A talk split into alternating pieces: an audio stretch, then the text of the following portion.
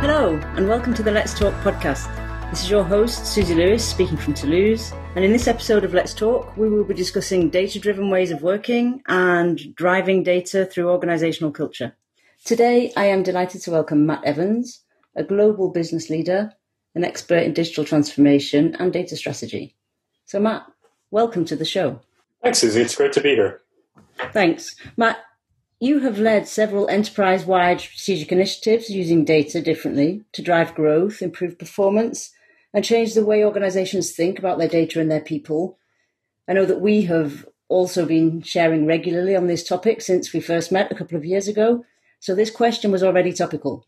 But the recent pandemic has accelerated our awareness, I think, of technology exponentially and what it can enable. But has it made us more savvy about data and what data can enable in organizations? Well, that's a great question. Yeah, I think there, there's no no secret that I think a lot of us are, are using technologies in new ways. We've been forced to invent ways of working that rely on, on video conferencing, that, that let us work remotely, and that really put a lot of information platforms at the center of our daily work in a, in a way that they might not have been before, especially yeah. in in companies like Siemens or Airbus that, that are largely industrial and have a have a long history. I think though it's that understanding of what it means for us as, as employees or as leaders uh, to use technologies like video conferencing, I'm, I'm not sure that that understanding has really translated yet into into what it means and, and, what we can do in terms of a true digital transformation in an organization, particularly mm-hmm. when it comes to data driven decision making. And can you um, extrapolate a little bit more on true data driven decision making? What does that mean for you? Yeah, I think fundamentally, I mean, data driven decision making is it's really all about it's all about technology, timing, and trust. Mm-hmm. It's making sure that, that people at all levels of the organization have access to the information that they need and only the information that they need so they don't get overwhelmed, so that they can make a good decision in whatever their role is making a choice locally, but having all the context and the insight that they need to decide something that is really in the best interest of the organization as a whole. Mm-hmm. And I think in some ways the importance of data is really clear to a lot of companies now. But what we see in, in crisis management, and especially when we're dealing with a very fast moving global crisis like the COVID 19 situation, it really drives people to centralize decision making a lot. So, so the natural response, if you're looking for consistency and you're looking for speed, is to move a lot of choices upwards in the organization mm-hmm. uh, to heads of function, heads of programs, uh, the, an executive committee or a board, rather than pushing them back down into the organization. So the need for data is clear, especially if you're a, a CEO sitting in a seat trying to understand what's happening in a, mm-hmm. a far flung network of factories. But the understanding of really how to use that data and how to how to enable an organization to make great decisions in the steady state mm. how to empower people to make good choices i think that's a step that most companies haven't taken yet and they probably won't take until they start to emerge from the crisis and think about what it means for their business over the long term mm-hmm. i mean like you say it so the need is clear and it sounds clear and it sounds quite simple but what is the what are the main challenges that you see uh, when organizations try to implement these data driven ways of working well, the first challenge, I mean, it, it really comes down to technology. Um, mm-hmm. it, it's not the biggest challenge in most organizations, but it certainly is is the foundation. It's the it's the necessary step that you do have to take. Yeah. So making sure that information is accessible, that you have the means of, of putting together data from potentially dozens or even hundreds of, of legacy information systems, um, making sure that that can come together so that people can use it effectively. Mm-hmm. Um, at Airbus, we we did that with our, our Skywise platform, and and we found in most cases that the information that somebody in the business would need to make a choice about about what to purchase or about how to complete a work order in the factory, that information could sometimes be spread over as many as 40 or 50 different databases. So for a lot of companies, especially large industrial firms, there's a big step to take uh, just to be able to have access to the data. Mm-hmm. So technology is is the first challenge, but it's far from the last. Once you've got that in place, you really need to start tackling the issues of of timing and the decision process, as well as issues of trust and governance and, and how you bring that information together. Okay. Just to come back to, to governance before we go to trust and empowerment, what does it change uh, in governance? Well, I think a lot of companies, interestingly enough, they really run into some fundamental issues when they talk mm-hmm. about data governance. Um, so, at, at, a, at, its basic level, of course, um, governance of data is, is like governance of anything else in a company.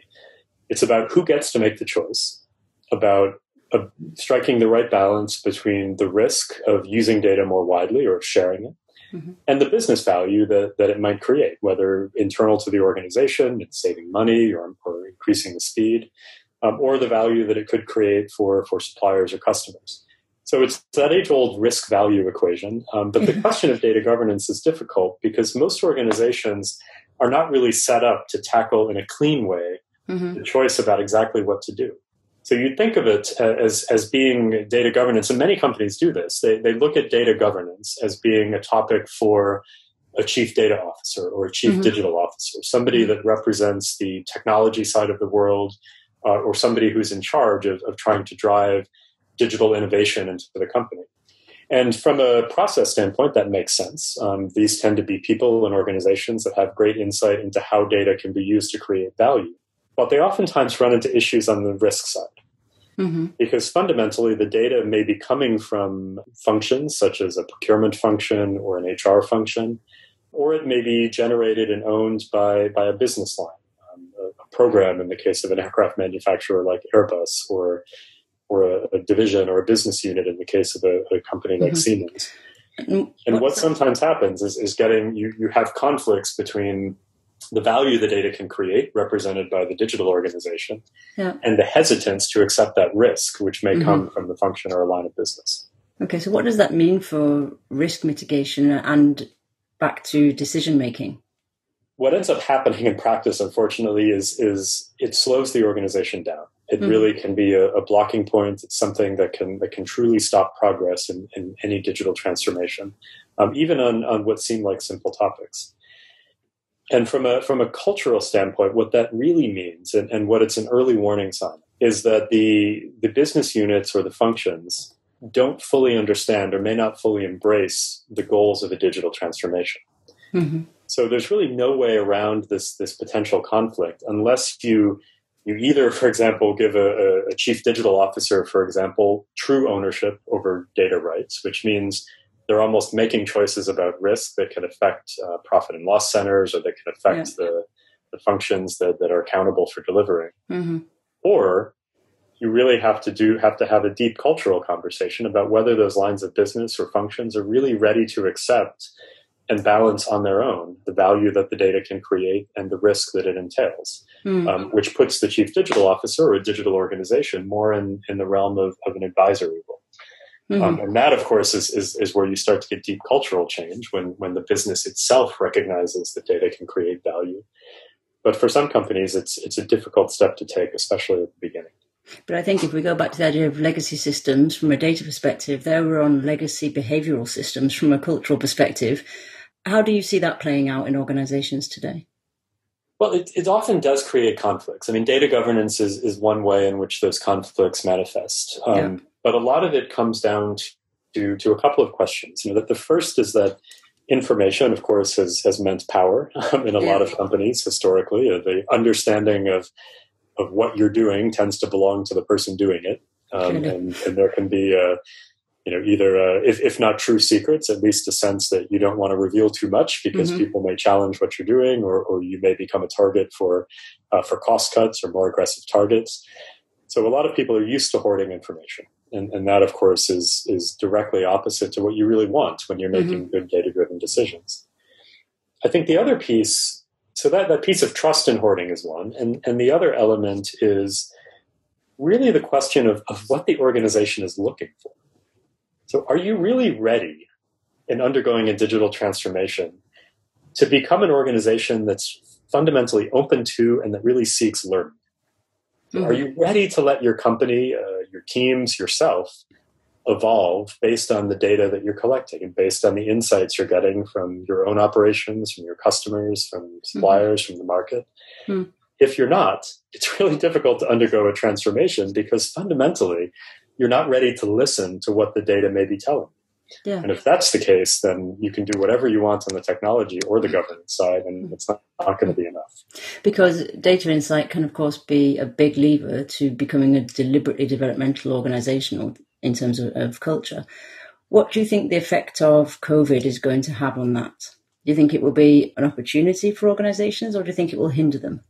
You know, I'm generally an optimistic person, so I'd, I'd like to say that it's a that it's a positive thing. Yeah. Um, I, I, think the the one thing that the the crisis has made clear uh, to a lot of companies is that things can and will change quickly. Yeah.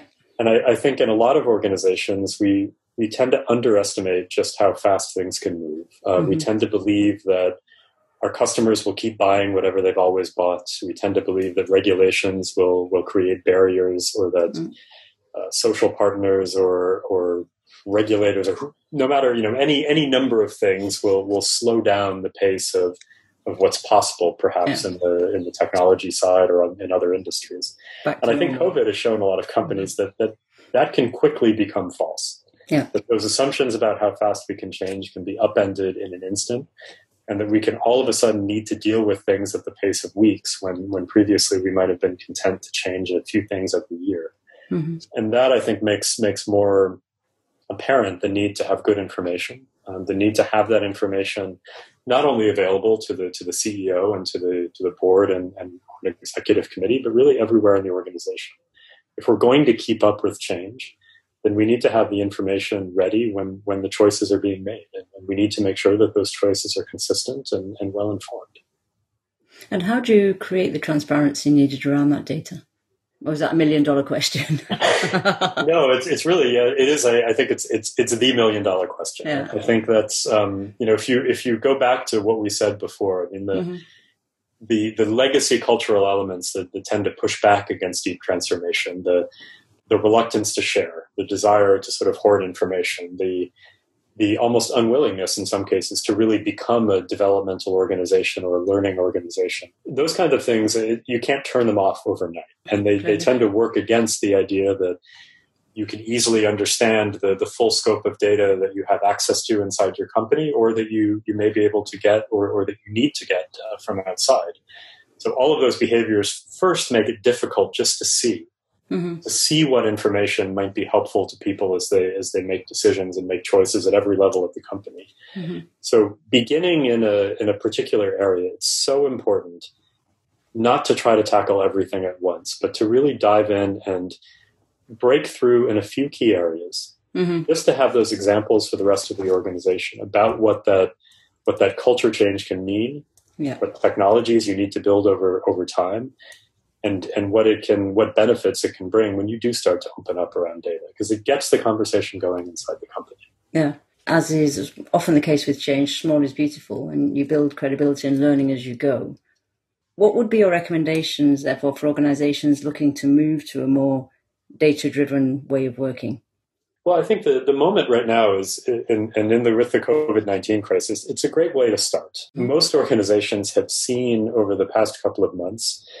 what decisions they really need to take in a more consistent way across their company and, and of course in a, in a faster paced uh, yeah. way. So that gives you good insight into the sort of knowledge that you really need to have and knowledge that may be difficult to access um, in, in during normal business time. So i would really look back at, at what you've lived over the past couple of months to give you some indications of where data can play a huge role Mm-hmm. You know, where did you? What were the issues that your business faced that that may have left you saying, "Boy, we would love to act right now, but I, I I'm not sure that we know X." Mm-hmm. Or we could really do this much more efficiently if only I knew something from a customer, something from our supply chain. That's a great insight into the into those problems that should become your your lighthouse projects or those first steps um, that can that can really demonstrate clear value. And then it's about deep diving into those those particular decisions with the right people in, in your organization that, that are making them today. Because the, the best way to understand data needs is to ask people. Mm-hmm. Ask somebody who's who's doing the, the work day in and day out, what do they rely on to try to make a good decision? They might not have everything, but they at least will let you know what they're relying on today, and that allows you to to build around around something that works and to make it better, mm-hmm. which is the clearest way of showing value and getting people on board. Okay, so clearly looking for where the issues were, listening to customers, the business, internally, externally, and looking at where you can start the lighthouse projects to create momentum.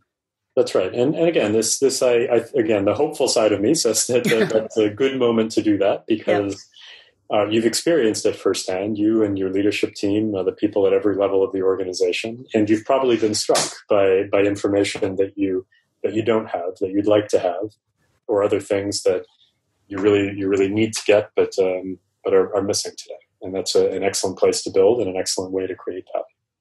Okay. Matt, thank you very much for sharing your thoughts with us. Would you have one last piece of advice for anybody looking to understand how to use their data differently? You know, I, I would, I think maybe the, the, the thing that I would want to leave everybody with is the idea that what you're trying to do doesn't need to be a moonshot. You know, it doesn't. It yeah. doesn't need to be. And you're not trying with data. You're not trying to predict the future. Mm-hmm. You're not trying to create a uniform model of the entire universe.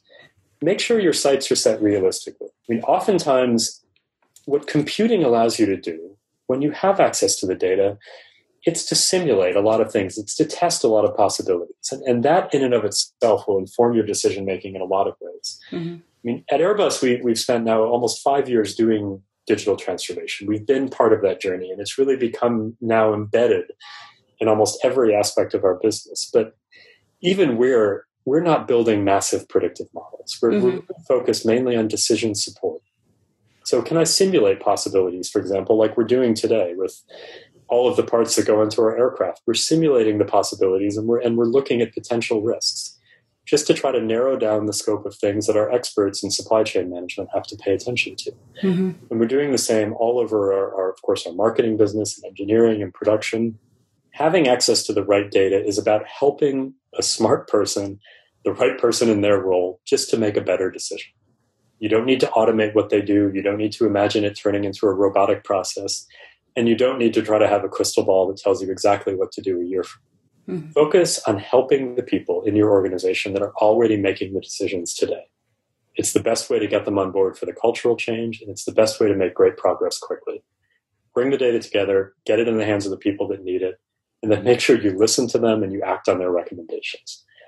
It's cultural, it's, it's more about trust and, and mm-hmm. empowerment, but, but that really is the secret to digital transformation. Okay. Excellent. Thank you very much for sharing your insights with us. We hope you enjoyed Thanks this so episode. And if so, please head over to iTunes and give us your opinion and review. So it's bye from me for now. Thank you once again, Matt, and see you soon for the next episode of Let's Talk. My pleasure, Susie.